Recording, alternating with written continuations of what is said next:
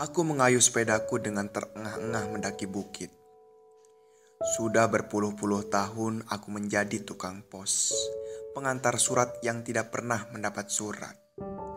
Namun baru kali inilah aku harus mengantarkan surat ke suatu alamat yang begitu jauh, seolah-olah berada di ujung dunia.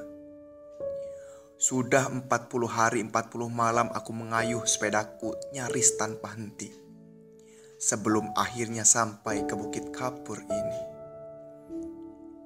Aku mengayuh sepedaku siang dan malam dan hanya berhenti makan, minum, dan tidur sebentar di bawah pohon yang rindang, sembari merasakan tiupan angin dan mendengarkan suara kericik sungai yang mengalir. Ketika tergolek-golek di atas rumput, mengenangkan keluarga yang sudah lama ditinggalkan. Untuk pertama kalinya dalam hidupku sebagai tukang pos, pengantar surat yang merana tanpa penyapa, aku harus melakukan perjalanan begitu panjang. Di bawah terik matahari dan sinar rembulan, mengantarkan surat dengan alamat begitu ajaib, mengarungi lembah, hutan, dan padang rumput, sebelum akhirnya menyusuri pantai selama berhari-hari sampai tiba di kaki bukit. Heran, ada orang mau tinggal di Bukit Kapur, di mana angin panas dan kering bertiup membawa bubuk gamping. Aku mengayuh sepedaku dengan terengah-engah sambil melihat ke belakang, melihat tas surat yang terletak di boncengan. Sudah dari kemarin salah satu tas itu mengeluarkan cahaya merah keemas-emasan, seperti senja yang kejinggaan cahayanya membakar langit. Dalam perjalananku yang panjang selama 40 hari 40 malam, aku memang nyaris tidak pernah berhenti. Pada malam hari pun tidak tidur. Mengayuh sepeda sepanjang malam di jalan tol tanpa ujung di bawah sinar rembulan yang kebiru-biruan. Tetapi aku selalu berhenti apabila senja menjadi sempurna.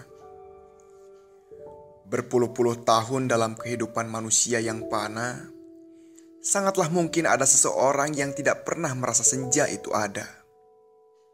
Namun, aku bukan orang seperti itu. Memang senja seringkali juga begitu-begitu saja, tanpa cahaya merahnya yang kejingga-jinggaan, dengan hamparan mega-mega yang terbentang dalam sepuhan keunguan, sehingga tampak bagaikan kapas yang dicelup warna ungu muda, tanpa lempengan matahari raksasa yang terenggelam ke balik cakrawala dengan geletar yang membuat udara bergelombang dan perasaan menjadi rawan. Bagiku, menghayati senja sama pentingnya dengan berdoa di dalam kuil. Dalam perjalananku mengayuh sepeda 40 hari 40 malam, beberapa kali kujumpai kuil-kuil yang sudah menjadi reruntuhan maupun masih digunakan. Tapi aku tidak pernah berhenti di kuil manapun. Hanya apabila senja menjadi sempurna dan cahayanya yang keemas-emasan membuat langit membara sebelum menjadi ungu, biru, dan kelam, aku akan berhenti, menghayatinya bagaikan suatu upacara, sebelum kembali melanjutkan perjalanan. Makanya aku sungguh mengenal cahaya senja keemas-emasan dari tas surat di boncengan. Aku hanya heran bagaimana mungkin ada cahaya senja yang merah kejingga-jinggaan bisa memancar dari dalam tas surat. Di bukit ini, akhirnya aku berhenti. Penasaran juga rasanya melihat tas surat memancar-mancarkan cahaya seperti ini. Apalagi, cahaya yang memancar-mancar itu seperti berbisik dan memanggil-manggil. Semua surat sudah kuantar ke berbagai pelosok bumi. Aku telah mengantar surat kepada seorang tukang pedati. Aku menyampaikan surat itu ketika pedati yang ditarik seekor kuda itu masih berjalan mengelilingi bumi. Kata orang, pedati itu sudah berjalan selama 1000 tahun dan tidak sampai-sampai juga. Pedati itu sudah mengelilingi bumi sampai 40 kali, sehingga setiap orang mengenalnya. Itu baru saja lewat, kata seseorang ketika kutanya. Aku juga telah mengantarkan surat kepada seseorang pengemis yang paling susah dicari. Karena surat kepadanya sama sekali tidak beralamat. Tapi aku tugaskan menyampaikannya juga. Buset, aku tidak akan pernah menemukannya kalau bukan pengemis itu sendiri yang menyapaku di sebuah kedai arak di tepi jurang. "Kau bawa surat untukku," katanya mantap. Ku ambil suratnya. "Anda pengemis termiskin di dunia?" "Ya, itulah aku." Kulihat pengemis termiskin di dunia itu. Ia tidak punya tangan, ia tidak punya kaki, ia tidak punya hidung, dan tidak punya mata. Tetapi ia ditandu 4 perempuan pengemis yang jelita. "Letakkan di sini," katanya sambil membuka mulutnya. Kuletakkan surat itu di mulut, yang lantas menggigitnya. Kemudian aku juga membawa surat-surat untuk para pelacur dalam perahu. Aku menunggu perahu mereka lewat di kelautan sebuah sungai sampai 3 hari lamanya, sebelum bisa menyampaikan 17 surat mereka. Kini tinggal surat terakhir, yang rasanya tiba-tiba menjadi berat sekali.